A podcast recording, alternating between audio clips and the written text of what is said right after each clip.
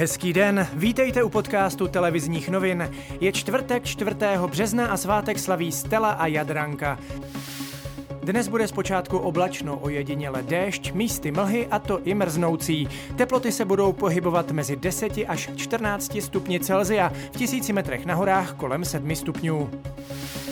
Vláda schválila pracovní povinnost pro lékařské specialisty a zdravotníky z ambulancí. Pokud je o to požádají hejtmani nebo pražský primátor, budou muset pomoci svým kolegům v nemocnicích s covidovými pacienty.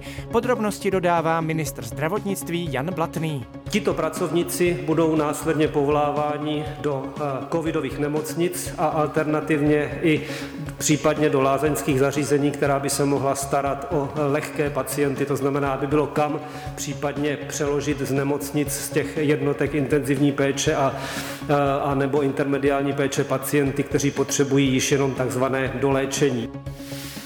Státní ústav pro kontrolu léčiv schválil léčbu nemoci COVID-19 Ivermectinem. Lék by mohl pomáhat i pacientům ve vážném stavu a odlehčit tak přetíženým jednotkám intenzivní péče. Ivermectin je aktuálně naskladněn v brněnské nemocnici u svatéAny a čeká na další distribuci.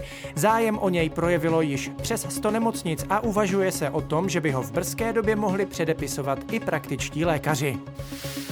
Senát se dnes bude zabývat bonusem při nařízené karanténě. Pokud projde a novelu podepíše i prezident, budou lidé dostávat denní příspěvek k nemocenské ve výši až 370 korun. Stav hromadného postižení už kromě Pardubického kraje vyhlásil částečně i kraj středočeský, a to v nemocnicích v Benešově, Mladé Boleslavi a Kolíně. Situace je kritická také v Plzeňském a Karlovarském kraji.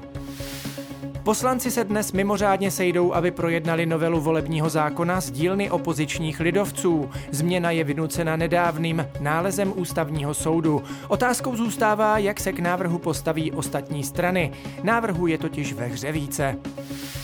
Premiér Andrej Babiš přišel s návrhem takzvané úřednické maturity. Maturanti by podle něj nemuseli skládat klasickou zkoušku z dospělosti, ale známky by dostali na základě svých dosavadních studijních výsledků. Proti změně je ale ministr školství Robert Plaga a nelíbí se ani ředitelům středních škol.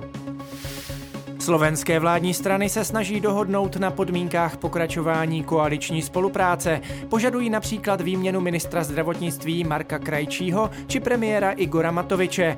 Vládní krizi způsobil právě premiér tajným nákupem ruské vakcíny Sputnik V.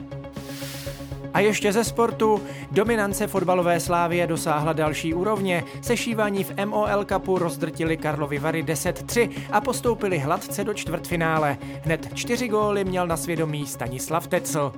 A to je z dnešního podcastu televizních novin vše. Mějte fajn den.